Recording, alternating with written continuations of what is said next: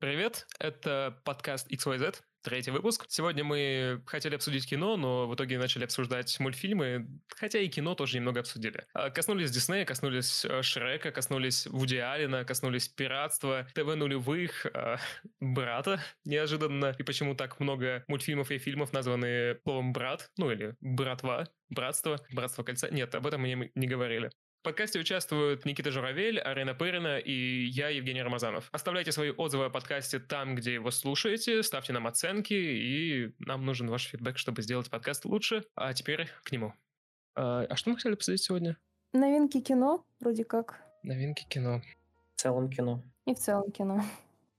Вспомни, вспомни бы, когда я последний раз смотрел кино. А, нет, я Рик смотрел. Это считается за кино? Ну, в принципе, в принципе. Сейчас вроде пятый сезон вышел. Угу. Да-да-да, пятый. В понедельник финальная серия. Я тоже смотрю Рика и Морти. Так, ну вот мы и нашли друг друга. Не знаю, насколько это guilty pleasure, потому что у сериала однозначная репутация э, такого. Есть же распространенное оскорбление в западных интернетах соевый, сойбой и все такое. Вот у сериала почему-то явно такой флер теперь появился. Именно когда обсуждаешь в интернете, тебе обязательно кто-то скажет, ага, этот ваш Рик и Морти для детей и великовозрастных инфантилов. Кто из нас не великовозрастной инфантил? Это, это, это раз... вопрос из разряда философских. Угу. На него очень сложно ответить. Но вообще, если честно, первые сезоны мне нравились чуть больше. Хотя пятый неплохой, но вот четвертый, третий как-то просели. Лично на мой вкус. Я на самом деле не смотрела, но мне все его советуют. А тут ты можешь начать, там, там минут 20 идет одна серия принципе, чтобы ознакомиться хорошо. Скажешь, на, какой, на каком сезоне тебе надоело? Рик и Морти хорош тем, что он запустил новую волну популярности взрослой анимации. Взрослая анимация после Рика и Морти начала набирать прям обороты семимильными шагами. Вышел там какой-нибудь Джек.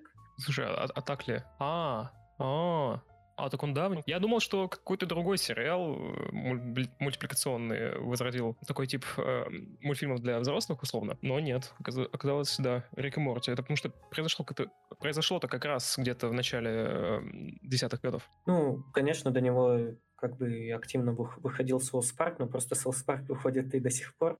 Угу. в формате сериала уже пускают special ы по 30 минут. Не, ну, South Park это какая-то мрачная сатира. Я не знаю, я не люблю South Park. Серьезно? Да. Сейчас мы нашли точки несоприкосновения, потому что я огромный фанат South Park а. Я, наверное, раза два или три пересматривал его прямо от начала до конца. Возможно, я даже какие-то серии, если мне их включить, я смогу договаривать фразы за персонажей. Настолько я фанат. Я до сих пор помню, как у меня в детстве родители смотрели Соус Парк, и я просто в тайне заходила в гостиную и смотрела его. Настолько он мне нравился. Ну, конечно, для ребенка такое себе, но мне прям заходило. Ну, я, кстати, довольно взросленьким. У меня не было дважды два или по дважды два показывали? Дважды два, да, тоже показывали. Лет в 17 в интернете я его посмотрел. Ну, После... Ну, до- до- достаточно достаточно взросленький уже. Да, да, да. Да, это как раз неплохо резонирует с мировоззрением 17-летнего подростка, мне кажется. Что, South Park? Да, да. Ну, я имею в виду в плане юмора и вообще циничному подходу ко всему. А, да, да, да, да. Почему-то мне показалось, что резонирует наоборот, контрастирует. Нет, резонирует, значит, похоже. Вот э, минутка просветительства. Кстати, надо бы представиться всем. Точно. Или всех представить. Да. Это был такой cold opening. Это подкаст XYZ. Э, я думаю, что это я уже сказал в начале, в подводке, потому что у нас есть еще до начала подкаста еще подводка. Сегодня у нас Арина Пырина. Э, Арин. Да, всем привет. Автор пишет тексты о кино. Кита Журавель. Это я, да. Тоже автор, пишет тексты об играх, контроверсионные. И я, Евгений Рамазанов, главный редактор. Мы сегодня кино обсуждаем, получается? Получается, что так. Угу. Что ну, вы... Или... См... Давай. Ну или мультики, если захотим пощекотать свой инфантилизм. Все еще ли разделяют кино и мультики? Я не, не имею в виду прям кино и мультики так, а я имею в виду, когда ты говоришь, мы идем на фильм, вот вы предполагаете для себя сами, что вы идете вот именно на кино игровое, либо на мультфильм. Или когда вы идете на фильм, вы идете там на любой фильм, на все, что показывает кино. Мне сложно уследить твою мысль. Ты имеешь в виду, что мы не разделяем по возрастным или жанровым? Ну, жанровым, наверное, ск- скорее всего. Потому что иногда меня спрашивают, когда когда я говорю, что я иду в кино, там, на какой фильм? Я говорю, это не фильм, это мультик, приходится объяснять, потому что люди подразумевают, что я, когда я говорю иду в кино, я подразумеваю иду на фильм. А я говорю, я иду на мультфильм. И это как бы для некоторых такой, а, ну на, на мультфильм, значит, несерьезно. Типа, или зачем тебе идти на мультфильм? Тут такая тема, что как бы формально это точно разные вещи, потому что это разные медиа. Используются mm-hmm. разные выразительные средства, используются разные подходы, вплоть до написания сценариев. Но формально, мне кажется, рядовой человек может и не различать. Например, мои родители, ну, уже взрослые консервативные люди, они тоже не, раз, не различают, когда там идут посмотреть мультик от Диснея или там, включить какой-то фильм, драму и так далее. Для них все это единый, единый пласт медиа.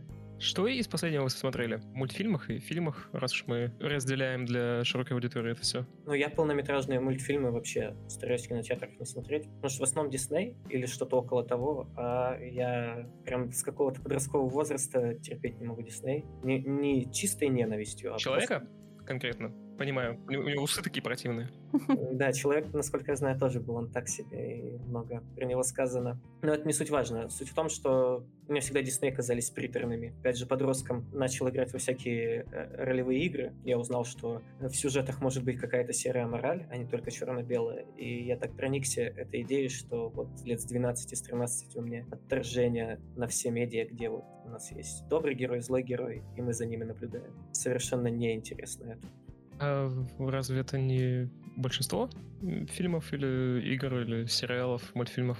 Мне кажется, у Диснея это как-то в лоб просто. Раз он больше ориентирован на детей, есть мультики все-таки более ориентированы на взрослую аудиторию. Вот, например, у Дисней последний был мультфильм, насколько я помню, «Рай и последний дракон», но uh-huh. все очень его хвалили, но я прям... Мне он очень не понравился, потому что везде клише там. Главная uh-huh. героиня там сильно независимая, вот там она борется со злом, потом она мирится с этой девушкой, которая представляет зло, и как бы все, все победили, и всем хорошо. Ну, так себе. А что из фильмов Дисней или мультфильмов не клише? А, давай, давай, давай, давай, сейчас я, я вступлю. У меня есть любимые фильмы Диснея. Ну, нет, есть парочка, которые, наверное, клише, они мне просто нравятся. Там, типа, Алладин и Мана, которые мало с, играют с э, представлениями Диснея. А есть те, которые прям немного ломают представление Диснея. Особенно э, один, потому что он снят был очень давно. Сейчас посмотрю, кстати, какой год. 63-й. Это вот как раз такой средняя эпоха Диснея, когда они экспериментировали еще. И второй с третьим, они тоже сняты уже в 90-х, типа после Короля Льва, после его успеха. Они там снова начали начали экспериментировать и снимать такое. О чем я говорю? Я говорю о 63 год это «Меч в камне», потому что там нестандартный сюжет для диснеевского мультфильма. То есть, если посмотрите его, то он, ну, не о принцессе, не о принце.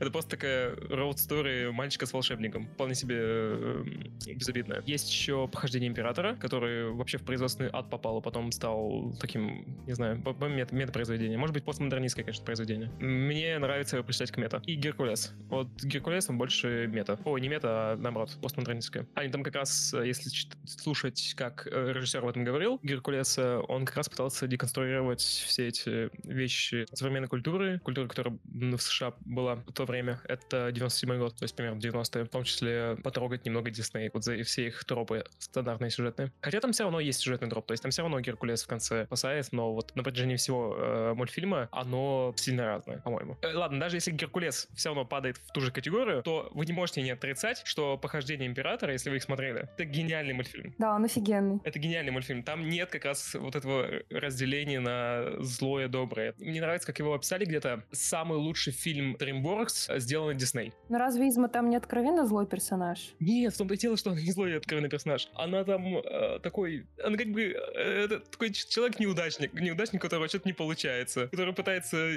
все себя быть важной, но у него э, не получается. Она такая скорее антигерой. Она, конечно, пытается бороться с Куско, но в конце такая, э, она в конце не как обычно злодей. Что бы обычно злодей, злодеем бывает в таких э, ситуациях? Он как-то эпично проигрывает. А там она просто превращается в котика вместе с остальными, э, как их называют? В США, в США есть такие лагеря, где на, на детей надевают шапки глупые и просят их зарабатывать ачивки. Вот ее в такой отряд э, посажают, там, в импровизированный в этой вселенной, и она котиком служит. А если потом еще посмотреть сериал по всему этому делу, то она там вообще раскрывается как, ну, просто герой, один из героев этого сериала, мультсериала. По мотивам похождения императором. Поэтому Изма злодей нет, что Это не понятый человек. Особенно а, там есть еще штука такая, которая, конечно, ее немного характеризует как злодейку, но, но с другой стороны нет. Это вырезанная из мультфильма песня, которая была в одном из драфтов сценариев э, мультфильма, который потом в итоге переделали. А, называется он... Не помню, как он называется. В общем, она там поет что-то о том, как э, солнце забрало ее молодость и так далее. Вот тогда бы она была злодейкой. Вообще там песен нет тоже нетипично для Диснея. Вообще для всего Диснея нетипично отсутствие песен где-либо. В Геркулесе есть песни, в Мане есть песни, в Аладдине есть песни, во всех мультфильмах есть песни, даже в Меч Камне есть песни. В э, Похождении Императора нет песен. Единственная песня — это в начале самом, которую поет не, даже не герой, не один из героев, просто ему поют. А потом там используются песни только ну, на бэкграунде, что вообще нетипично для Диснея. Теперь ты меня заинтересовал, потому что второй пункт, который мне не нравится в Диснее, это огромное количество песен. Да. Я от них в какой-то момент устаю, когда я смотрю. Я думаю, я мюзикл сюда пришел смотреть или мультик? Ну так Да. это же Дисней. Там мюзикл это и есть мультик. Когда начинают петь, я вообще сразу перематываю, не могу этого носить. Приторные песенки Диснея. Ладно, там отличные песни есть. Hellfire, например. Вам не нравится Hellfire, что ли, из э, Горбун из Нот- Нотр-Дама? У меня все песни Диснея в голове просто смешались в один гигантский масштаб. Да, да, точно, точно. Я слышу, как одухотворенные скрипки с высоким голосом женщины и на подпевке низким голосом мужчины. И когда я думаю о песнях Диснея, я потихоньку начинаю сходить с ума. Это... Но стоит отдать должное, песни в мультиках Диснея — это прям идеальный пример, как создать песню, которая понравится широкому кругу слушателей. Они достаточно приедающиеся, то есть имеют достаточно простую форму, но при этом Мгм. там гармонические и с исполнительской точки зрения профессиональные, что уж греха таить. Я согласен, что многие песни Диснея эм, очень такие, в- не ванильные, как, как их называли, приторные, да, то есть слишком сладкие. Ам, вообще, кстати, не понимаю даже феномен Короля Льва. По-моему, Король Лев самый переоцененный мультфильм в истории. Чего? Чего? Совершенно не понимаю Короля Льва. Ну, то есть, смотрел его в переводе, смотрел его в оригинале на разных экранах, не понимаю, в чем смысл. Ну, то есть, вот настолько типичная история, насколько это вообще возможно. Ну, кстати, довольно жестокий момент. Недавно видела, кто-то обсуждал, что на самом деле Шрам съел э, Муфасу. И в конце он держит его череп обглоданный. Мультик для детишек. Это такой, такой мультик для детишек, который дети все равно это не поймут. Это, это поймешь ты, прочитавший это через несколько лет. Так, наверное, взрослые плачут над этим мультиком. Да-да-да. Подмечаю такие моменты. Хотел привести пример Hellfire, потому что это одна из песен Диснея, ну, в, мультфи- в мультфильмах Диснея, которая нетипичная. По-моему, вот эти вот нетипичные песни, они особенно хороши. Hellfire, если вы не помните, у вас ведь машап в голове из песен Диснея. Это песня священника Фрода, или Фрола его зовут, из э, Грабон из Нотр-Дама, первой части, если не ошибаюсь. И он там поет на церковный лад «О Дева Мария, будь силой и защитой мне». То есть он поет о том, как церковный служитель пытается одолеть свою сексуальную связь, привязанность к цыганке. Поет это еще на церковный лад. Ну, опять же, мультфильм для детей, да? Вот. Песня, на самом деле, прекрасная. а В английском она еще, наверное, лучше. Вот такие нетипичные, по-моему, песни, они у Диснея лучше всего выходят, потому что они, ну, выбиваются из всего остального, потому что все песни остальные, ну да, они примерно об одном и том же. У Диснея ведь даже формула есть на этот счет. В какой-то момент герой должен петь о своих желаниях. У злодея обязательно есть песня, которая раскрывает его планы. Если бы я был злодеем, я бы точно не пел э, в песне о своих планах. Я бы молчал. Это совершенно нелогично. Меня раскрыли к середине мультика. На самом деле, мне больше нравится DreamWorks и прекрасный мультфильм «Мадагаскар», «Шрек» и недооцененная подводная братва. Да и игры по мультикам были тоже очень классные, в нулевых выходили. Кстати, подумал, почему все вот эти вот мультики «Подводная братва», «Лесная братва» и же с ними переводят как «братва». Там же вообще нету этого слова. Они же в Да? оригиналах совсем по-другому называются, да. А как там? Может, Евгений загуглит, и как человек с наилучшим английским зачитает нам оригинальные названия. Я слушал это в Куджи подкасте. В Куджи подкасте как раз была подводка, что просто все помешались на «Братве» фильм, фильме, и как бы... Фильм «Братва» ведь был, да? Был такой русский фильм? «Братва» был фильм «Брат». Брат, Брат, был, да, да, брат. И вот, типа, э, поэтому начали называть братва. Короче, подводная, подводная братва называется Shark Tale, Сная братва называется в оригинале, сейчас мне прогрузится, Over the Hedge. Что там еще, какой фильм, мультфильм ты сказал? Ой, прыгуч, прыгучая братва. Слушай, если братва вести, то правда много в названий. Это такое русское бессознательное, когда в детях э, с детства воспитывают истинную культуру. Я сейчас скажу. Э, Причем «Прыгучая братва» — это мультфильм, который выйдет в этом году. Или вышел уже, 2021. «Альфа и Омега», «Клыкастая братва». Любят слово «братва».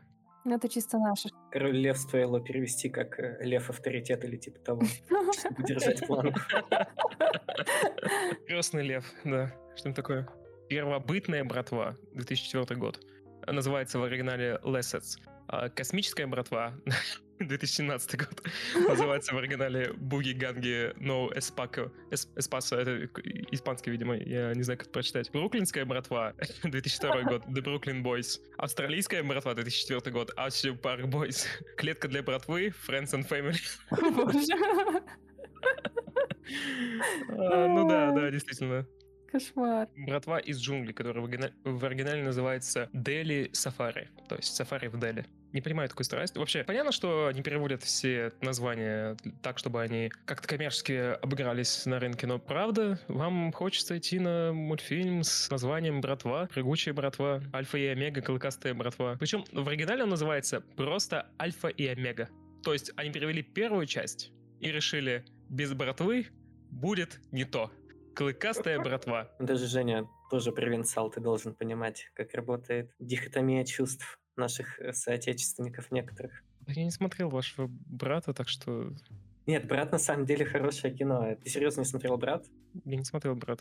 Это ж типа не иронично считают э, первым и последним удачным супергеройским, извините, фанаты майора Грома, супергеройским кино в России, потому что типа «Брат» — это образ российского супергероя. Он немногословен, он страдает от посттравматического синдрома, потому что прошел войну. У него есть своя правда, он не добрый, не злой, антигерой в духе Роршаха какого-нибудь. И он вершит правосудие по-своему, жестко, в духе, вот в этом мрачном духе 90-х. Но это Балабанов. В общем, это понятное дело, что первый брат как минимум мрачный там в балабановском духе, со всей этой серой России, серым Петербургом, с группой Наутилус, Наутилус Помпилиус на саундтреке. В общем, это хорошее кино, и его хвалят не только в России, там, но и за рубежом. Говорят, что «Брат 2» сильно повлиял на GTA 4. И даже кому-то из русских актеров, не из этого фильма, но предлагали озвучивать Нико Хабенскому, по-моему. Он отказался. Хм, забавно. Блин, какой бы был сюжет, если бы Хабенский озвучивал Нико в GTA 4?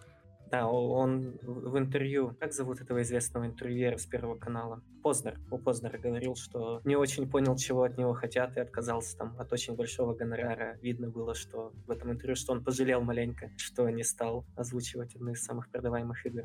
Но не суть важно. Важно, что «Брат» — это прям то, что нужно посмотреть. Это must watch, как минимум первая часть. Он очень стильный, при том, что очень дешевый. В нем нету никаких особых нравоучений и всякого такого, нету каких-то клише, но зато в нем есть старое доброе ультранасилие. Причем показанное таким образом, так элегантно, что ты такой, вау. Я горд, что это сняли в России. То есть много из насилия остается за кадром, но ты веришь. Ты чувствуешь, что да, это круто. Теперь, Жень, тебе придется смотреть этот фильм. Такая реклама. Да, я думаю, я думаю, я думаю, когда-нибудь посмотрю. Но я не то, что быстро посмотрю. Мне почему-то пройти-то очень... Это... Пройти-то это ведь плохо, да? Это я правильно термин использовал? Ну да, не нравится тебе. Пройти. Все, все, все правильно, да. Эстетика 90-х и вот этого вот конца 20 века в России. Ратом, в принципе, об этом. Я поэтому не понимаю Пенка, например. Ну, внутри Лапенко это Comedy Club Production бывший, поэтому неудивительно. Хотя немного отойду от э, темы кино. Guilty Pleasure я не иронично считаю ранний Comedy Club не таким уж и плохим. Может, потому Кстати, что да. у меня не было альтернативы какой-то узнать о стендапе или типа того в детском возрасте. Но да, раньше это было что-то смелое, прикольное и уникальное для российского телевидения. На самом деле, я недавно пересматривала старые выпуски, ну там парочку, и я вообще не смеялась. Подумала, может быть, просто ребенку было смешно, а в взрослом возрасте уже не то. Нет, просто юмор же когда существует в контексте. Очень, наверное, сложнее всего в юморе создать что-то на века. Да, там единиц комиков ты посчитаешь, которые будут востребованы всегда со своими шутками. Юмор все-таки про актуально. И просто сейчас это не работает. Сейчас у нас есть огромное количество стендапа на любой вкус и цвет. Зарубежного, отечественного, на любые темы. Поэтому это уже не смотрится. Похоже на правду. У тебя, Евгения, не было guilty pleasure смотреть Comedy Club? Нет, я не смотрел Comedy Club. У меня, у меня, кстати, у меня работал в то время только Jetix, так что я смотрел мультики. Огромная привилегия. У меня не было ни Jetix, ни дважды два. Но по СТС крутили крутые мультики. Прям отлично. По ТНТ тоже были неплохие. Там крутые бобры и Арнольд. Наверное, можно сказать спасибо Спанч Бобу, крутым бобрам, э, за любовь к какому-то абстрактно-абсурдному юмору. Наверное, это заложило во мне первые семена того, что я полюблю какой-нибудь Южный парк условный или современные дурацкие мемы, в которых нет смысла. Культура готовила меня с самого детства, с модернизма. Один котопес чего стоил? Котопес. Единственное в мире малыш котопес. Мгм. Да, это очень, кстати, актуальный мультик. Там же поднимается тема буллинга. Даже в песне поется, что его обижали да. в городе родном. И все его вспоминают и ночью, и днем. Все окунулись в ностальгию, С- похоже. Ну, возможно, возможно. Когда мы разговариваем, я смотрю кинопоиск, и там добавили очень много французских комедий. Все эти жандармы, укол зонтиком, беглецы. Про кинопоиск HD, да? У нас сейчас нативная реклама? Или про сайт кинопоиск? Не, кинопоиск HD. Ну, я думаю, что на кинопоиске уже давно было это все. Да, я, кстати, тоже подписан на Кинопоиск HD, и чтобы это не было рекламой, я, я недоволен им, потому что у них много где не достает субтитры. А смотреть что-то без субтитров, ну это, извините меня. Ну да, ну может быть у некоторых просто нет. Им может дать фильм дистрибьютор, а не, а у дистрибьютора может быть не может не быть оригинальной дорожки. Скачайте субтитры. И оригинальную дорожку с торрентов никто не узнает. Мы не расскажем. Ну, опять же, там мог- могут с правами, может, прийти предъявить. Я не знаю, как это работает. Но вот то, что у них нет Монти Пайтона, и то, что Монти Пайтона вообще почти ни- нигде нет, это проблема. А, а на Netflix? На Netflix, по-моему, нет сериала. Ну, кстати, тут можно еще обсудить стриминговые сервисы. Я слышал поинт, что нужно пользоваться связкой Netflix плюс что-то русское. Потому что если вдруг выйдет хороший русский сериал, чтобы посмотреть его быстренько, вы как вообще используете стриминговые сервисы? Я потому что все еще жадничаюсь купить подписку на Netflix. Она достаточно не то чтобы дорогая, но мои бывшие нищенские студенческие годы говорят, ну, может, тебе нужны эти 600 рублей? Ну, У меня то же самое. Но вроде как можно семейный аккаунт подключить, чтобы несколько людей платило за подписку. Вроде они прикрыли эту лавочку, потому что, Нет. да, много, да, много людей там делали семейные аккаунты. Там семьи из 12 человек. На кинопоиске можно так сделать. И у меня еще два свободных места в моей семье. Так что если будет достаточно лояльный, так что можно будет присоединиться к семье. Я просто оплачиваю, потом заметил, что мне пр- предложили, а что вы в одного сидите, смотрите? Предложили мне добавить еще троих людей, я добавил одного, у меня есть еще два места. Кинопоиск это работает. Вообще стоит его заводить? Если тебе нравятся фильмы, которые на кинопоиске выходят, в принципе, там большая коллекция фильмов в HD. Вот, например, ты говорила о Рае, да? Рая тоже там есть. Майор Гром там сразу вышел. Почти. Очень Мгм. быстро, быстро. Вот сейчас добавили первую коллекцию французских фильмов. В принципе, все сильно развивается. Там, если фильмов каких-то нет по подписке, то их можно купить, например. Посмотреть там рублей за 100, и э, если купить нужно, то за 300. Я некоторые фильмы купил. Но их не было в подписке. У них подписка еще и ротируется. То есть там некоторые фильмы могут войти в нее и потом выйти. Я на самом деле думала про подписку на медиатеку. Там много сериалов, которые я смотрю. М. Там есть подписка с медиатекой. А, Вы сказали про подписки. Я, на самом деле, не подписан на все остальное, потому что, по-моему, это слишком много времени нужно иметь, чтобы смотреть это все. То есть я не люблю, когда у меня подписки просто хранятся, и я их оплачиваю, и ничего с ними не делаю. Я поэтому кинопоиск стараюсь, ну, хотя бы один фильм смотреть, чтобы оправдывать эту подписку в месяц. Все остальные я, я бы не выдержал смотреть на то, как у меня каждый месяц снимают деньги за то, что я подписан на Netflix какой-нибудь, на котором я ничего не смотрю.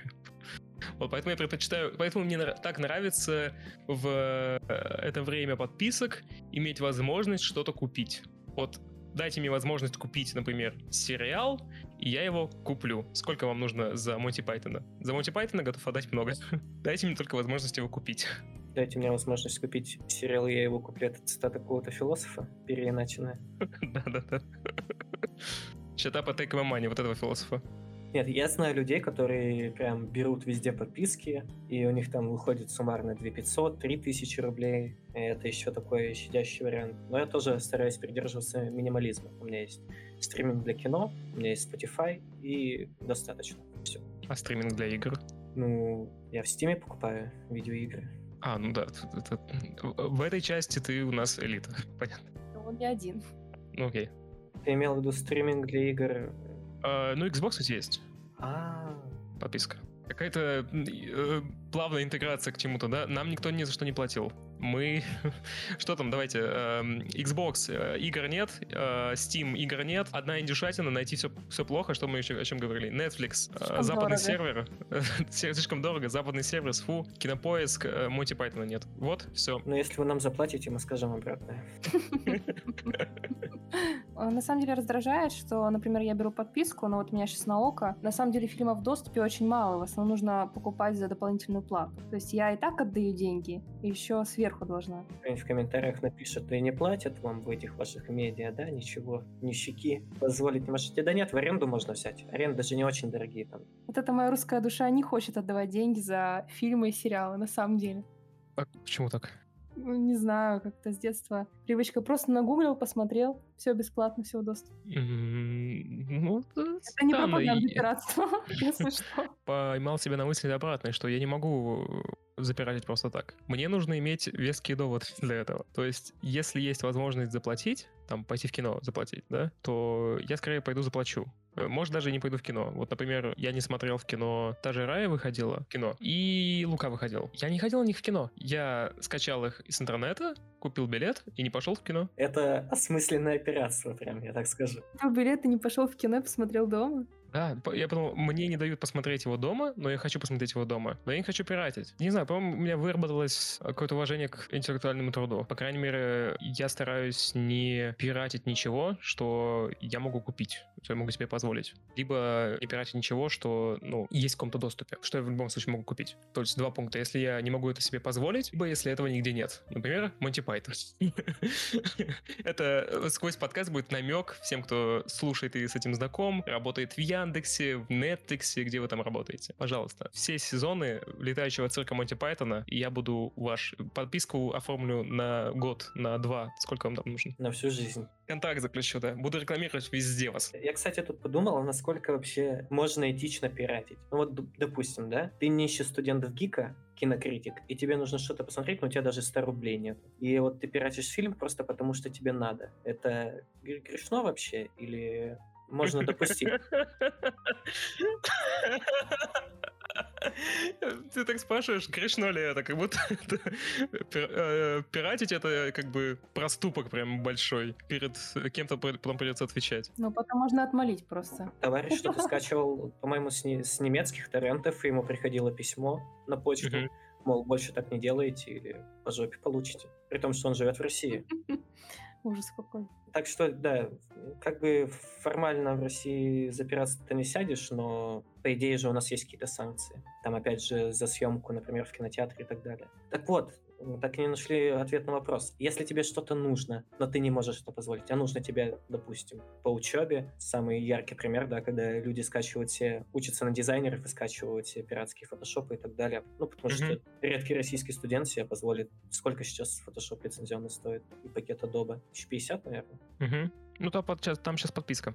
Ну вот, насколько это вообще этично? Можно ли так делать? По-моему, если у тебя нет денег, и как бы тебе инструменты нужны, чтобы, ну, мы говорим сейчас об инструментах, да, я не говорю об entertainment е. Если тебе нужен инструмент для того, чтобы заработать, и у тебя денег сейчас нет, то, пожалуйста, как бы возьми его. Ну вот, возьми, заработай, потом заработаешь, оплатишь, там, купишь, э, чтобы не морочиться с всеми пиратскими версиями, пожалуйста. Есть такой канал Linus Tech Tips, он как раз видео выпускал, где он говорил, что он, наоборот, для тестовых площадок для ПК использует пиратскую винду, потому что она не э, лочит после многих изменений hardware, э, потому что с ней удобнее разные, разные железо тестировать. Может, у них какая-то была защита на винде, что когда ее активируешь, она привязывается что ли к материнке, что такое. Что там постоянная защита, и если ты часто меняешь железо, то винда может локнуться просто лицензионно. Как бы покупаешь софт, купил его, но тебе придется его еще раз купить, если ты часто меняешь железо. Это, конечно, защита от пиратства, чтобы не ставили на много устройств, но профессионал все равно использует пиратский софт. То есть в каких-то вещах пиратский софт может быть, наоборот, тупо легче. Я точно не вспомню историю, но, по-моему,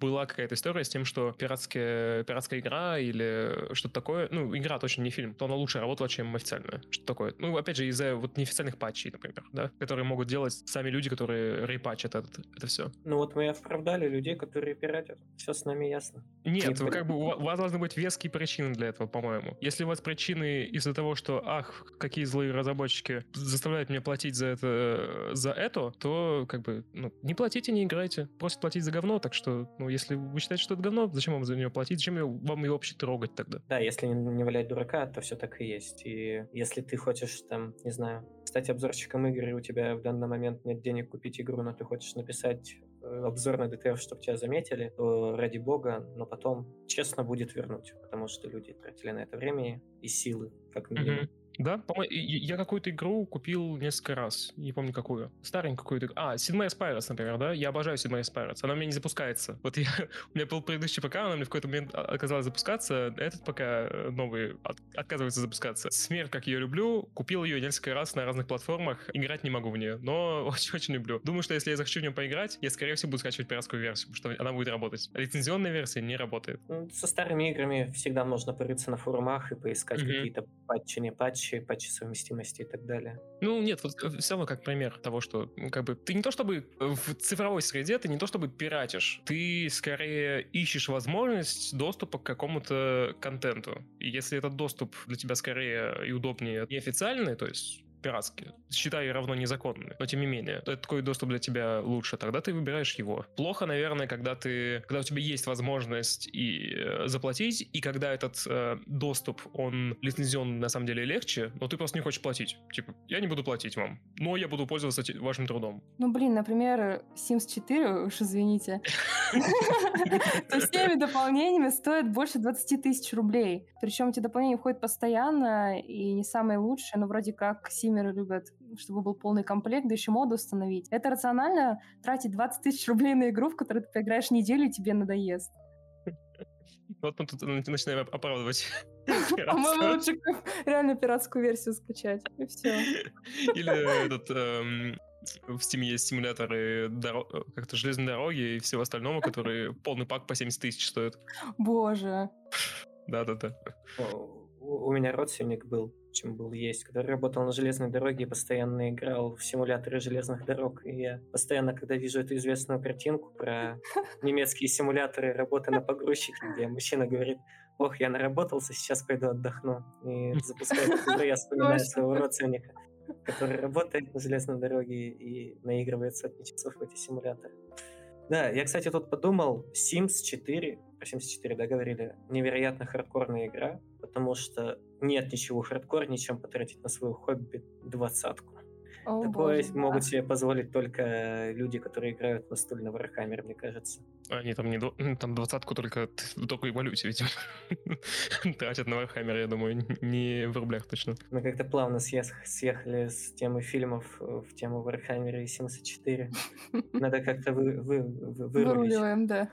И я что-то не могу вспомнить экранизации Warhammer, экранизации Sims 4. Зато я почему-то вспомнил бесконечное количество неудачных экранизаций видеоигр и вообще фильмов про геймеров. Они всегда такие кринжовые. Ну ладно, Silent Hill еще был адекватно. Ну, Silent... Нет, ну Silent Hill... Подожди, Silent Hill или Resident Evil? Я что-то перепутал, видимо. Silent Hill фильм был? Он был не то чтобы хороший, но он не был особо стыдным, как ужастик, ужастик. Там были даже какие-то запоминающиеся моменты, ну, вроде как с женщины сдирают кожу. Прям вау, страшненько стало и неприятно. Никто не смотрел, да? Ну, я, я не смотрел, потому что... А, ну вот Арина смотрела. Ну, мне понравилось, кстати, более-менее. А я, в принципе, ужастик не смотрю, поэтому я не смотрел. Угу, боишься? Да, конечно. Конечно. Прям э, сторожусь, выключаю и закрываю глазки. Мне тупо скучно. Я смотрю ужастик, мне скучно. Я смотрю, как люди изображают страх. Я это, в это не верю. Я смотрю на костюмированных персонажей, либо на графику. Я в это не верю. Мне гораздо, э, ну, если не понимать под страхом какое-то переживание, интереснее смотреть какие-то драмы. Самое, что интересно, иррациональный страх какой-то. То есть я подсознательно понимаю, что мне неуютно и страшно, но ужастики я тоже не люблю, потому что, как правило, если даже не брать в расчет классические слэшеры, да, и фильмы категории Б, которые обязаны быть тупыми, поэтому хороши, даже если брать все распиаренные нынче заклятия, искатели могил и так далее, я тоже не очень прям увлечен во фильм. в фильм. Да, атмосфера пугает, да, мне неприятно, особенно когда один в темноте и все такое. Ну, это, наверное, накладывается впечатлительность и что-то в этом роде. Но сами сюжеты, диалоги, как правило, в ужастиках оставляют желать лучше в ужастиках. Говорим как детишки. В хоррорах. Нет, ну я, я просто не верю в это вот показывают ужастик, я безразлично, как будто передо мной сценку разыгрывают. Я, я, я в этой сценке, я топлю наоборот за тех, кто гонится за, за людьми. Жестоко. А как, же, как же классический экзорцизм? По-моему, вполне а, себе. Ох, я, я, я, даже, я даже не помню. Я смотрел их штук 10 всего, я думаю, за всю жизнь. И как бы сразу же, каждый раз, когда смотрю трейлер новый, нового какого-то ужастика, который все обсасывают. Я смотрю, ну да, вот это вот, понятно, это будет гоняться за этим. Я понял. Хорошо. Это будет что-то о психологии. Хорошо. Неинтересно. Для меня в этом плане даже лучше книжки читать. Э, вроде как Стивена Кинга или даже детские вот эти ужастики были намного лучше, чем хоррорные фильмы сейчас выпускают, угу. которые. Ну, потому что воображение само дорисовывает. Как ну, бы да, начинаешь, да. начинаешь щекотать именно мозг твой, а не то, что другой человек представил под страхом. Потому что ужастики — это ведь о, о страхе, да? Страхи у людей разные. Ну, может быть, какое-то большинство там похожие более-менее, я не знаю. Я не знаю статистику под, под этим. Чужие страхи, чужие, чужую интерпретацию каких-то мотивов смотреть иногда скучно, потому что она не твоя. Это не твои страхи. Как мы обсуждали игры ужастики, там Outlast и прочее, я как раз жаловался на то, что мне не нравится такие игры, потому что там я не могу там действовать, как я хочу. То есть Outlast, э, где человек ходит с э, камерой и смотрит на все. Я бы эту камеру выкинул, нашел бы что-то большое и начал бы сражаться с тем, что что-то за мной гонится, а не бегать из-за от этого. Ну, я бы в самом начале просто вылез откуда, откуда залез и уехал домой. Ну да, и так.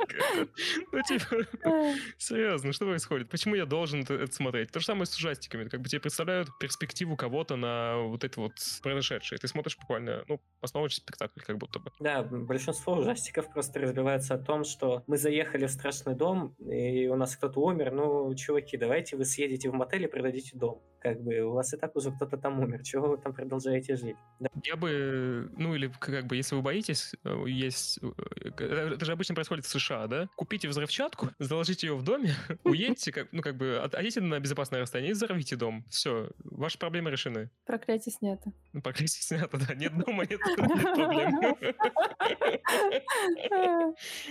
Тогда большинство ужастиков просто бы не снимали. Ну да, ну да. Это тоже такой жанр немного, по-моему, искусственный, надуман. Он как бы пытается играть на страхах людей, воплощая их в жизнь, но на самом деле так ли часто вы боитесь потустороннего в реальной жизни? Это, по-моему, какой-то уже в современном мире ушедший страх. Ну, не знаю, когда моешься в душе, всегда боишься, что кто-нибудь зайдет и как в этом знаменитом фильме. Боишься, что заиграет музыка Хичкока, да? Да, да, да. И все. Когда я боюсь в душе, я боюсь, что меня резко отключат горячую воду или воду вообще. Привет, лето в России. Я представляю такой ужастик. Реальный ужастик, да. Да, ты там, знаешь, там показывают э, Никиту, а потом показывают не, не людей и не, не ужас какой-нибудь, а этот а такую рубку в ЖКХ, где случайно тыкают на кнопки, и там такая одна кнопка, на которую саспенс нагоняют, как в, в фильме Хичкока нагоняют на... А, не Хичкока, этот, Citizen Kane. Большой кадр, и сзади на фоне где-то вот этот постоянно маячит один образ, который в итоге будет задействован. И тут то же самое. Наводится на эту доску, наводится, наводится, и там одна кнопка, которая отвечает за горячую воду в квартире Никиты. Мы, мы, мы, смотрим, мы смотрим на это, типа, час, как на э, сушение краски на заборе. Антагонист, работник ЖКХ. Да-да-да, и в конце нажимает эту кнопку. И потом, и потом э, в конце э, крик Никиты. а И конец фильма. Я бы посмотрела. Да, можете брать сценарий, экранизировать. Никита в главной роли выступит, я думаю, что он не против. Там будет сиквел, как я пошел менять паспорт в МФЦ, провел там весь день и не поменял паспорт. Кстати, возвращаясь к наигранности хоррором, хорроров, классические же, именно не классические, а вот этот 70-е, 80-е, это же все про гиперполизацию и про то, что это так тупо, что, что смешно и прикольно. Как знаете, Эш против зловещих мертвецов и все такое. Это формально хоррор, и даже там классический, да, он может быть жутковатый для кого-то, для ребенка. Но сам по себе он вообще не страшный, он скорее забавный. Даже эта сцена со смеющимися головами, с отрезанием руки и последующей коронной фразы э, «груви». Я подобные вот эти вот старые хорроры и некоторые современные смотрю даже не чтобы испугаться, чтобы такой «ха», но это было забавно. А разве Эш из «Зловещие мертвецы» это не ну, изначально такой комедийный более сюжет? Самая первая часть позиционировалось это так или иначе как хоррор, а последующее все, что было, уже более развлекательное, да. Ну вот, ну, как бы преобразили жанр. И там игры, например, которые представили в этом году, Флэш и зловещие мертвецы, она очень прикольно выглядит именно за того, за того, что там, по-моему, чуть насмехаются над вот этим сеттингом борьбы с зомби. То есть вот вышла Back for Blood, и это как э, выпускать, по-моему, хоррор, ужастик какой-то в очередной раз один и тот же, потому что Back for Blood, ну, Left 4 Dead, окей, мы видели. А вот анонсировали Эш против зловещих мертвецов, игру игру. Там как будто как Saints Row смеется над GTA, также и Эш после зловещих мертвецов игра смеется над вот этим жанром убийства зомби. Были еще в нулевых, по-моему, игры по зловещим мертвецам, они тоже имели такой ироничный тон какой-то. Ну, то есть это, это не ново. Опять, опять все было, опять все заново вспомнили и выдали за новое. А, Вуди Аллен новый фильм выходит скоро. Да, я угадаю. Кто кого-то любит. Кто-то кого-то любит, кто-то кому-то изменяет. Все как обычно. Ой, кстати, как вы относитесь к Вуди Аллену? Честно, мне он не нравится. Я буду в меньшинстве, но... Ну, в рамках этой конференции, видимо, не в меньшинстве, потому что я тоже Вуди Аллена не то чтобы не понимаю, но не мое. Я понимаю, гениальный режиссер, там, переосмыслил ромкомы, все круто, но вообще не для меня. Обожаю Вуди Аллена. А, как будто О! ходишь к э, еврейскому дядюшке каждый год, слушаешь его рассказы истории. Прекрасно. Причем очень узнаваемо, очень... Ну, то есть, если один фильм Вуди Аллена нравится, то значит нравятся все, потому что он снимает примерно похоже. Очень классно, потому что э, каждый раз они истории чуть-чуть иные, чуть-чуть э, разные, но все равно как будто один и тот же человек рассказывает. И это так, не знаю, освежает, не освежает, а вот один из тех режиссеров, который сам еще и пишет сценарии, и поэтому э, фильмы его такие... Ну, вот опять же, вам не нравится, а мне нравится. И, по-моему, автор, который целиком занимается своим произведением, у него всегда будут вот такие отзывы. То есть кому-то нравится так, что они смотрят его и смотрят, будут смотреть его все следующие работы, а другим не нравится, поэтому они его не смотрят. Причем он ведь не снимает там как... Кто чужих снимал? Чужого. С религиозными подтекстами. Ридли Скотт? Ридли Скотт, да. Вот, да, Ридли... Ну, я забыл просто, как его зовут. Он же не снимает, как Ридли Скотт, там разные жанры и разные фильмы, разные типы фильмов, и везде пропихивает свою религиозную тему. Ну, почти везде. Он снимает конкретно один тип фильмов. Это вот... Я не так много литературы художественной знаю, но давайте я приведу плохой пример. Он Дарья Донцова. Ну вот, в одном жанре примерно автор который хорошо этот жанр изучил. Дарья Донцова, конечно, я не знаю, я не читал ее. Я просто знаю, что это такой мемный автор. Это это, это пример плохой литературы. Ну, да, да, да это, это, это плохой литературы. Мне нужен пример такой же из художественной литературы, только хороший. Вот где ну, просто... Хор... Франсуаза Саган пишет на одну тему. Он тоже у нее любовь, угу. романы, Париж. В принципе, все романы одинаковые практически. Вот того, кого ты назвала. Я имя прослушал. Да, Франсуаза Саган. Франсуаза Саган. Да. Зе Саган. Саган просто. А, просто Саган. Да. Угу. Лучше было, кстати, сказать вместо Дарьи Донцовой Агата Кристи. Агата Кристи. Ну или Агата Кристи, например, да. То есть э, так, такая э, старая еврейская Агата Кристи. Боже. Ну, кстати, ты сказал, что если один фильм в идеально нравится, нравятся остальные. Но вот не знаю, я смотрела многие, мне понравилась только «Полночь в Париже». Остальные прям, ну, как-то слабенько. Даже вот эта знаменитая «Не Холл» мне она вообще не зашла. Хотя я раза три пыталась смотреть. Ну, и не пыталась, а смотрела. «Полночь в Париже» — это где Уилсон попадает в прошлое. Да, и знакомится там uh-huh. с писателями, с художниками, насколько я помню. Очень хороший. Ну, он такой чуть-чуть нетипичный, чем у остальные Уоллина. У Уоллина еще есть нетипичный, например, иррациональный человек. А, да-да-да, с Эммой Стоун, по-моему. С Эммой Стоун и Хокином Фениксом. Uh-huh, да, uh-huh. но он немного пал в другую сторону, то есть он не настолько успешным был, как «Полночь в Париже». Но все равно прикольный. Он часто снимает похожие, но у него есть вот отдельные работы необычные, немного от, от, отходящие от жанра. Например, он же тоже, если не ошибаюсь, тот, кто вел понятие интеллектуальной комедии, или не вел понятие, а, в принципе, его на, начали называть так его работы. Из-за того, что он там подшучивает, в общем, много. Это как раз его ранние mm-hmm. работы. То есть последние работы, они скорее вот... Что такое романтическое больше, с каким-то вывернутым немного сюжетом, но не то чтобы слишком интеллектуальная комедия. Вот ранняя работа, да, ранняя работа, он там подсмеивался. Определять комедию как интеллектуальную или вообще любую вещь как интеллектуальную, это как будто бы какая-то... Э, не, какая-то... Это, это не интеллектуальная работа. Какая-то форма самомастурбации. Если не ошибаюсь, назв... называли так, то есть это не он сам. Я не знаю истории, кино, я тут просто смотрю фильмы. На самом деле, комедия последняя, которая мне понравилась, которая я искренне смеялась, это «Славные парни» 16 года. Там еще Гослинг снимается. Mm-hmm.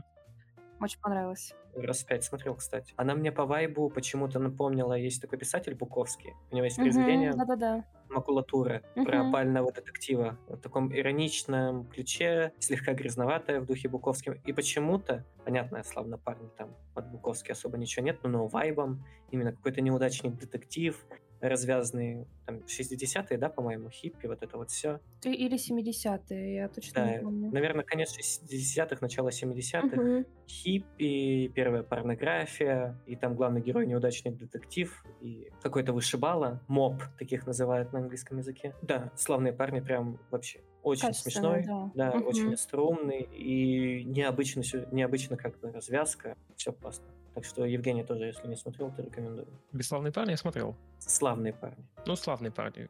Whatever. Там коп, коп и еще один коп. Да-да-да. Мгм. Она, конечно, не интеллектуальная, но, по крайней мере, юмор там не тупой. Насколько я помню. Мне кажется, сейчас привяжется это. Типа. Женя круто подметил, это, это же по факту архетипичное коп-муви.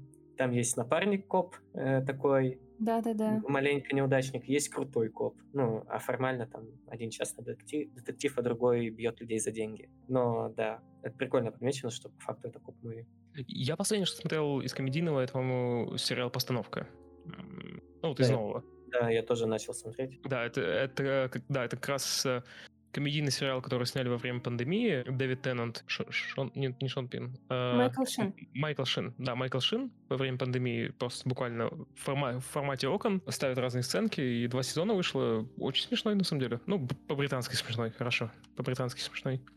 Мне он показался не смешным, он мне показался по-доброму уютным, что ли. Это то, что можно посмотреть перед сном, типа с чаем, закурив сигаретку, откинувшись на кресле и отдохнуть после тяжелого рабочего дня и все в таком духе. Понятно, что в сериале у них постоянно происходит какой-то сумбур, но это все сделано по-доброму. Такие ощущения и ассоциации. Мне, кстати, из комедийных шоу очень понравилось «Между двумя папоротниками». Там э, Зак со сложной фамилией, который еще «Мальчишнике» играл. Да-да-да, он приглашает разных звезд и как бы над ними смеется. Ну, к, к сожалению, между двумя папоротниками крутой, но это постанова. Есть более радикальная версия шоу Эрика Андре. Э, Вот это вот э, абсурд так абсурд. Там гости ничего не подозревают, а ведущий над ними издевается как хочет. Но это в форме такого дешевого ток-шоу. Первый сезон был, там уже маленько по-другому. Но это прям ха- хаотичная вещь. Э, Настолько хаотичная, что люди на Ютубе там находят какие-то параллели с философией абсурдизма и нигилизма. Все про это на 20 минут. Мне кажется, люди в интернете могут столько всего отрыть, чего даже не было на самом деле, не закладывалось в шоу. Да, там с- э, одна- одно из самых популярных видео про Эрика Андре, что он на самом деле в аду, и там чувак неиронично 16 минут рассказывает, почему это шоу ад. Он там проводит э, параллель с произведением Камю «Ад — это другие», где сюжет повествовал о том, что людей заперли в одной комнате, и они, типа, бесконечное количество времени находились втроем, четвером. И это шоу ад, потому что оно постоянно повторяется, и там, типа, находит отсылки все эти. Мне почему-то в связи с этим вспомнилась Лентяева, если кто смотрел, это отвратительный такой сериал для детей с ростовыми куклами. Кто-нибудь видел? Да. Короче, Да. есть такая теория, тоже людишки в интернете пишут, что на самом деле они находятся в чистилище, поэтому все люди это куклы, Робби Злобный — это дьявол, Спортакус — это ангел, который склоняет их на добрую сторону, ну, в общем, да. Есть же «Ох уж эти детки» был мультик, есть тоже популярная теория Да-да-да. про то, что все они то ли ум- почти все мертвые, там это все галлюцинация одной девочки или что-то в таком духе. Да, которая это блондинка, но она сейчас с куклой постоянно ходила. Не помню, как ее зовут. Да, а Спанч Боб это сериал о кризисе среднего возраста человека, который работает в фастфуде. А, Спанч Боб я, кстати, иногда готов пересмотреть. Тоже стыдно признаться. Забавный мультик на самом деле. И в Хороший, меру хороший. Но лучший мультик это, конечно, Шрек. Я думаю, что... Я знаю, что будет на фоне играть в этом выпуске. Просто зациклено. Я один раз, по-моему, смотрел Шрека. Ну, или полтора раза. То есть я один раз полный смотрел, один или несколько раз не полный. Какие-то кусочки. Ну, Надо, надо пос- посмотреть сейчас, наверное, я думаю. Потому что сейчас я больше каких-то моментов найду. Я смотрел его не совсем осознанно. Вот. Не знаю, сколько вы раз пересматривали Шрека? Просто о нем всегда говорят, о нем шутят. Я вне контекста нахожусь. Единственное, что я там помню из этого, там есть песня Илс. Все. Ну, первые две части я раза два пересмотрел. Ну да, первый я много смотрела, но на самом деле во взрослом возрасте замечаешь много отсылок, шуток. То есть там не только он ориентирован на детей, как вот Дисней обычно делает мультфильмы, а много шуток э, для взрослых. То есть ты потом пересматриваешь и их замечаешь. И мультик начинает нравиться еще больше, чем нравился в детстве. А последнюю часть можно не смотреть, которая. Она очень плохая.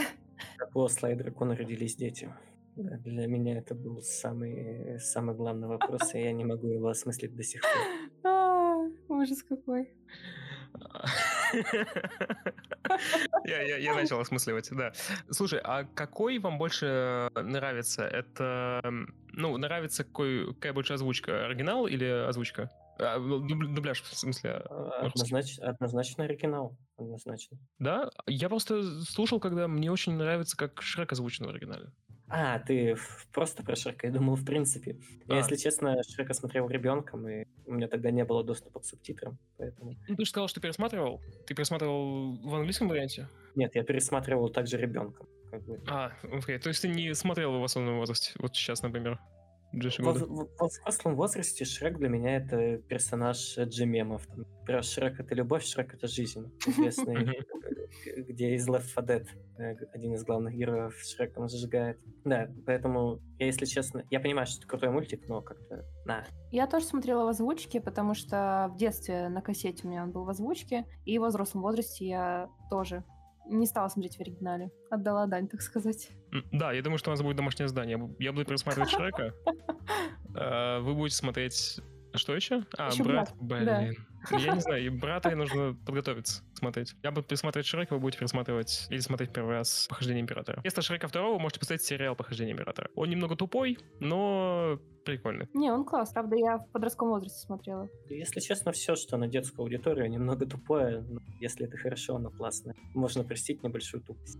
Ну, не знаю, вот э, есть мультсериал «По ту сторону изгороди». Я бы не назвала его немного тупым. Э, По ту сторону изгороди, по ту сторону изгороди очень хорош. И Он очень я, хороший. я бы не сказал, что он, он ориентирован, не ориентирован на детей. Он, типа, очевидно, ориентирован на все возраста, как и Adventure Time или что-то в этом роде. Мгм. Ну да, я тоже большой фанат «По ту сторону изгороди». Я раза три смотрел на это. Вот там как раз песни не хотелось перематывать. Да, потому что они прикольные и нетипичные. Они в таких стиле э, салонных романсов конца 19-го, начала 20 века, скорее конца 19 Мгм. Да, Жень, ты очень. смотрел? Э, Я смотрел, да. Ну, я посмотрел хороший мультфильм, не то чтобы я прям добавил его в избранные и так далее. Вот Adventure Time, да. Adventure Time, я думаю, что когда-нибудь я пересмотрю, но такие массивные работы, как Adventure Time, я думаю, что нужно пересматривать с кем-то, то есть показывать уже их кому-то. И вместе с этим человеком вместе его, его заново воспринимать. Вот. Мне кажется, я пока не готова его пересматривать. Почему? Так как ты очень много времени на него потратила, на самом деле. А, да, так вот я из этого говорю, что если пересматривать его, то с кем-то, кто его не смотрел, чтобы вместе с ним, э, с этим человеком ощутить это. Ну, потому что я, я бы хотел, я бы хотел осознанно посмотреть снова его.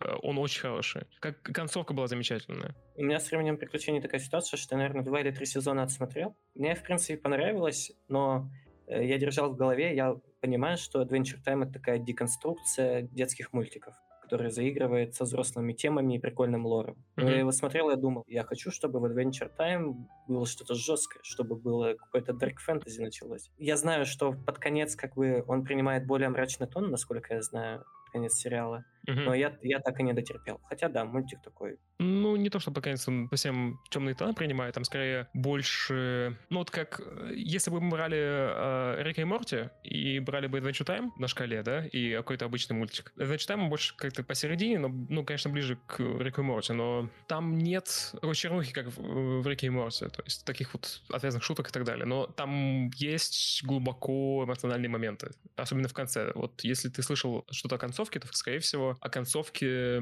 последних сезонах. Там начали брать более тяжелые темы, в принципе, для создателей и э, для аудитории. Потому что создатели уже понимали, что они подходят к концу, и сказали, что вот мы вам дадим до какого-то момента закончить его. И там вложили все, что они хотели вложить, все темы, которые они хотели вложить. Там и о потере, и об одиночестве, и обо всех остальных вещах. То есть именно смысловые вещи. И поэтому там под конец тяжелее стало. А вообще он во многом похож на фильм «Она» по стилистике, потому что фильм «Она», он представляет будущее, ну вот, которое в Blade Runner или еще где-нибудь, тоже технологическое, только теплое все еще. То есть с э, верой в человечество. Мне, Мгм. во-первых, из этого он очень нравится. Во-вторых, нравится, конечно, из э, тем, которые там раскрывает об одиночестве и так далее. Adventure Time, он примерно такой же. То есть если э, Рик и Морти, он скорее о подшучивании над э, вот всеми эти- этими вещами, то Adventure Time скорее с, э, шу- шутит, но с надеждой.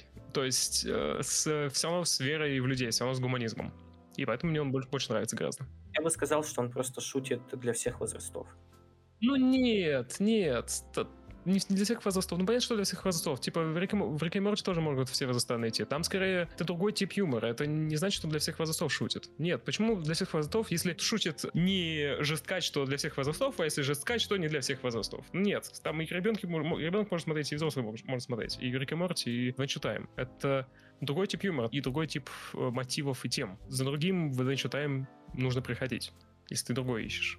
Это как, опять же, как если смотреть, и почему я привел пример с Пиммона. Это если ты хочешь посмотреть на наше дистопическое будущее, где все тоталитарное и все друг друга не любят и вообще разруха, тогда Blade Runner... Загляни в новости. Загляни в новости, да. А Blade Runner, еще что-то, еще что-то. Если ты хочешь посмотреть на более теплое будущее, которое гуманистическое, тогда это за фильмом «Она», например. Там все еще есть проблемы, но они другого характера в будущем. Вот. Или, на, например, Киммердеревня, да. Там, mm-hmm. тоже, там тоже будущее, но он такое теплое, как бы родное. Вот. Это, в этом они похожи.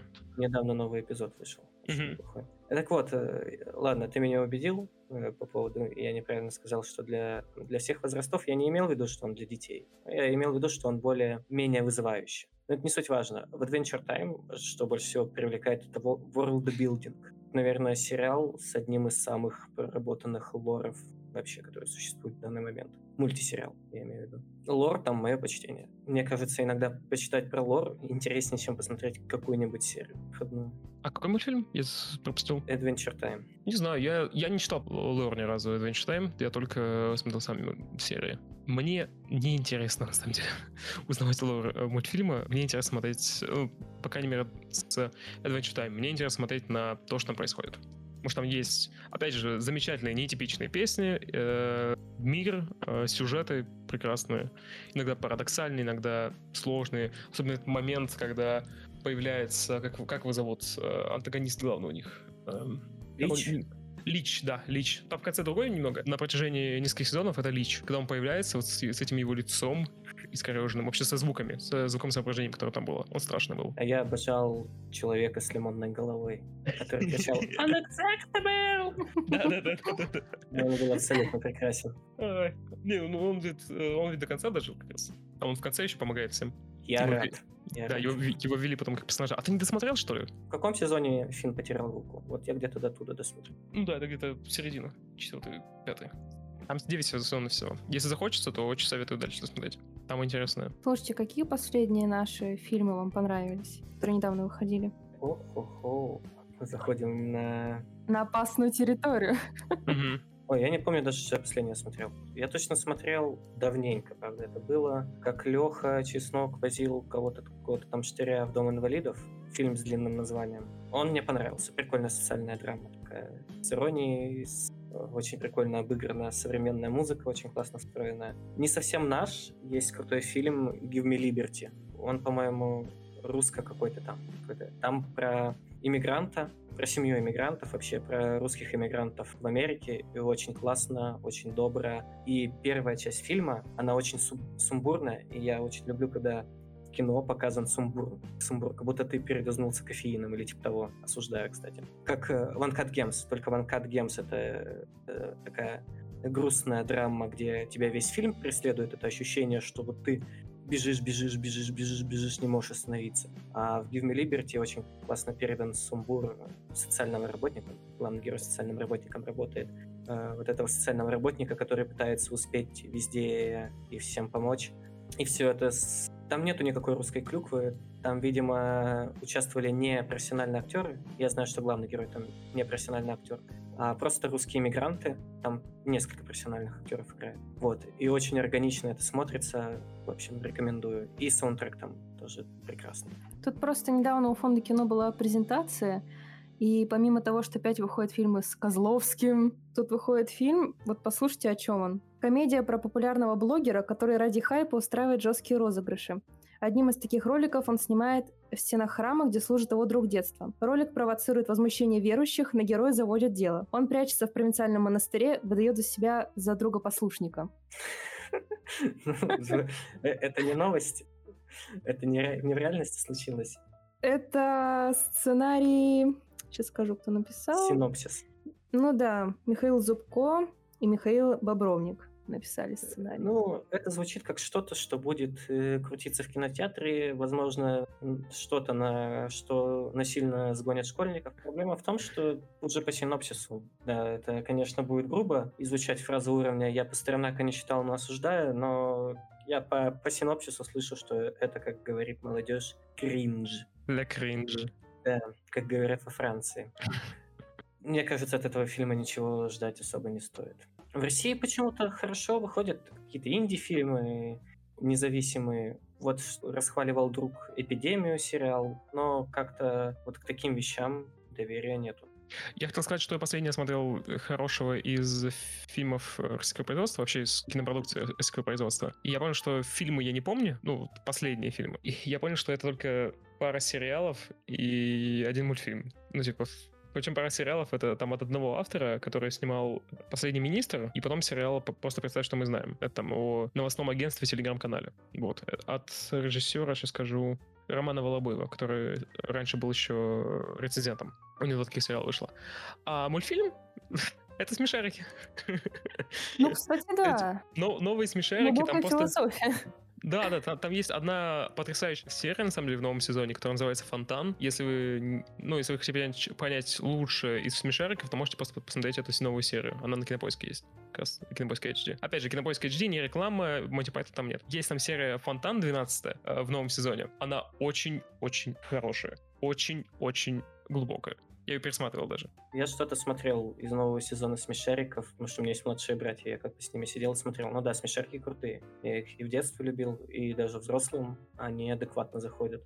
Это знаете, как в советское время, конечно, в фильмах такое было, но в советское время э, в мультфильмах некоторых были какие-то смыслы. Не в мультфильмах, а вот в сюжетах мультфильмов, да, там типа «Незнайка на Луне», «Коммунистическое государство», «Незнайка борется против космического государства» и «Помидора» и прочие произведения, в которых некоторые посылы закладывали авторы, потому что это как бы мультипликация для детей, там нет ничего особенного. То же самое примерно в смешариках. Только, конечно, не слишком-то говорят на злободневные темы, они скорее просто э, философию ведут. Новые левые тебя бы съели в Твиттере, если бы ты сказал, что не знаю, как критикует коммунизм, а не капитализм, его крайнюю форму. И это на, на самом деле контровершил. А, ну или, или капитализм. Я не смотрел давно, так что я не помню. Ну да, есть же суперизвестный пример «Ежик в тумане». Выиграл кучу наград всяких в Японии mm-hmm. типа того. Самая настоящая притча. Сядь, он... посмотри загрусти. Он очень жуткий. По крайней мере, для меня в детстве был очень жуткий.